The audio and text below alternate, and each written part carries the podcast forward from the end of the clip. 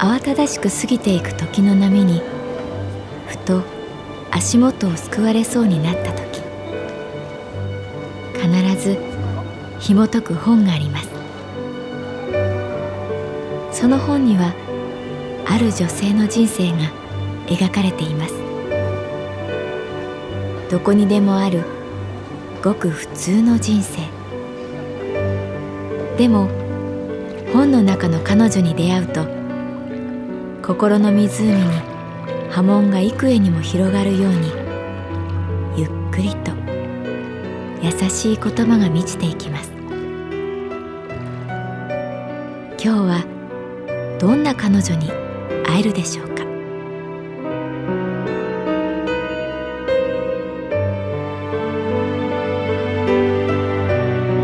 サウンドライブラリー、世界に一つだけの本。朗読は私木村多江がお送りいたします。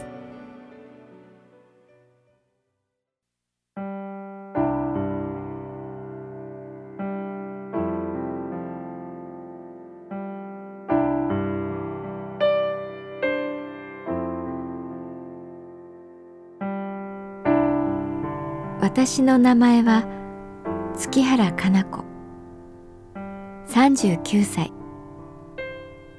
旅行会社に勤めている。月原さん、ちょっとお願いがあるんですけど。同じカウンター業務をしている美香ちゃんからそう言われた。何？私のお客様が一緒に食事に行こうって何度も誘ってきて、一人ではあれなんで、月原さんもいいですか？美香ちゃんは人気がある。色白で美人。でも話し方はおっとりしていて子供っぽい。本当は私よりかなりクール。サバサバしていて男っぽい。でも見た目や話し方がファンデーションになって素は見えにくい。大抵はうまくお断りしてるみたいなのだけれど、今回はお得意様。それも海外出張に何度もビジネスで出かける。我が支店の売り上げにかなり貢献いただいているお客様。いいよ。わかった。その人の名前は朝倉さん。商社に勤めている。精悍な顔立ちにテキパキした話し方が印象的な好青年だと思うけれど、途中で抜けても構わないからね。と言うと、ああ、私タイプじゃないんで大丈夫です。と美香ちゃん。こういう役回りは高校時代、いや中学時代からあったような気がする。いきなり二人はあれだから、かなちゃんも来て、みたいな。のこのこついていく私も私だが、物見遊山的な楽しみもある。クジャクのように羽を広げる男子を見るのは悪くない。羽の広げ方は様々で、ある意味愛おしい。私と美香ちゃんは朝倉さんが指定したレストランに向かった。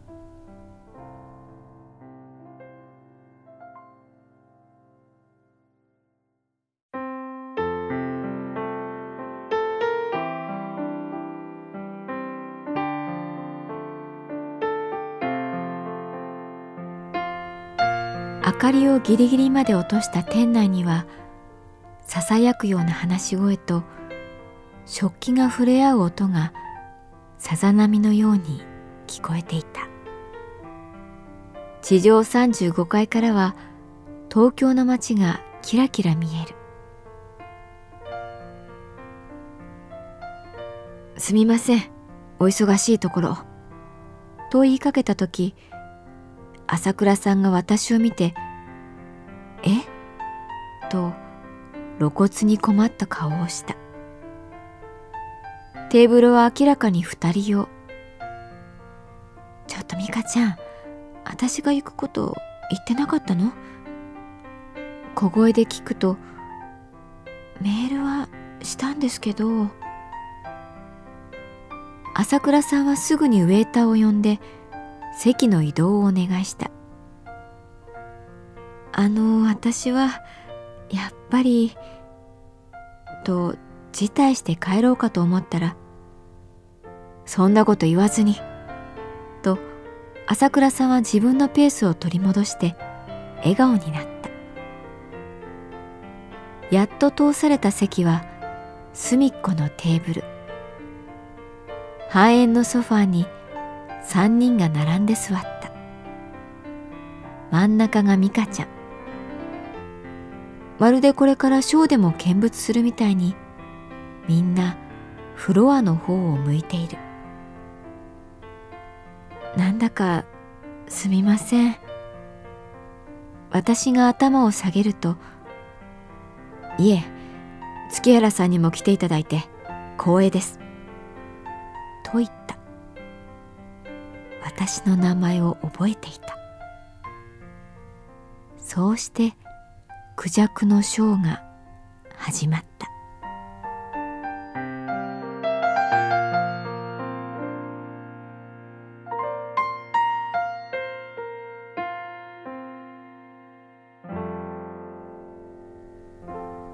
石炭担当しています。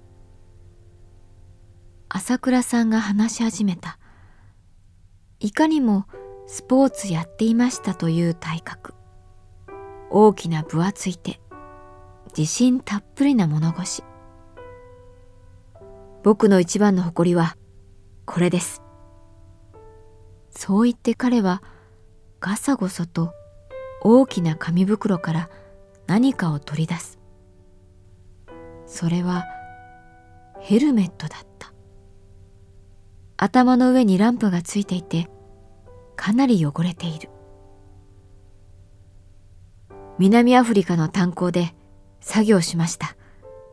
別に任務ではなかったんですが、みんなと仲間になるにはこれしかないなって思って、一日中ずっと暗くて狭い炭鉱で働きました。最初はどうせ続かねえよみたいな目で見られていましたが、毎日毎日一緒にトロッコに乗って穴蔵に入ると、話しかけてくれるようになりました。それが嬉しくて、ヘルメットが汚れていけばいくほど、彼らとの信頼関係が、いい話だった。彼の目は輝き、いい表情だった。でも、残念ながら、彼のクジャクの羽は、ミカちゃんにはアピールできなかったらしく、このカルパッチョ最高ですね。クジャクのオスの羽、ほとんど同じように見えるが、目みたいな模様の数が違うらしい。一説によればメスはその目の数の多いオスを選ぶらしい。目の数なんて自分でどうすることもできない。どうだと見せても色ではなく目の数だけ数えている。どうして男性は時に気づかないのだろう。自分の会話に全く興味を持っていない女性の視線に。なんだか恥ずかしいですけど、今日このヘルメットを持ってきたのは、より自分のことを分かってもらえるような気がして。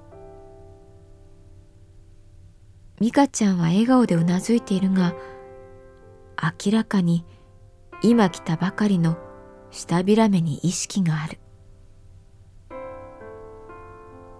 ちょっと見せてください。と私は言って、ヘルメットを受け取った。ずっしり重い。男の匂いがする。白いヘルメットはところどころへこんでいた。それを撫でていると、石がね、時々落ちてくるんです。まるで我が子を見るようだ。大学の時アメフトやってたから、ヘルメットをかぶるのは慣れているんです。私と美香ちゃんは目を見合わせて、ただニコニコするだけだった。プレゼンを終えた朝倉さんは猛然と食べ始めた。その食べっぷりの方がはるかにクジャクの羽だった。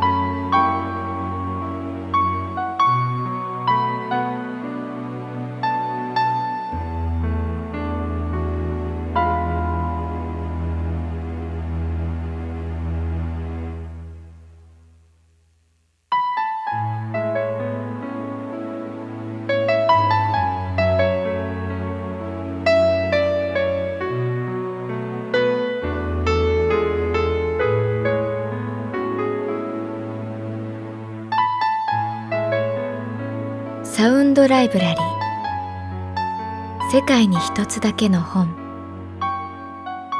作、北坂雅人。演出、高橋智彦。朗読は私木村多江でお送りいたしました。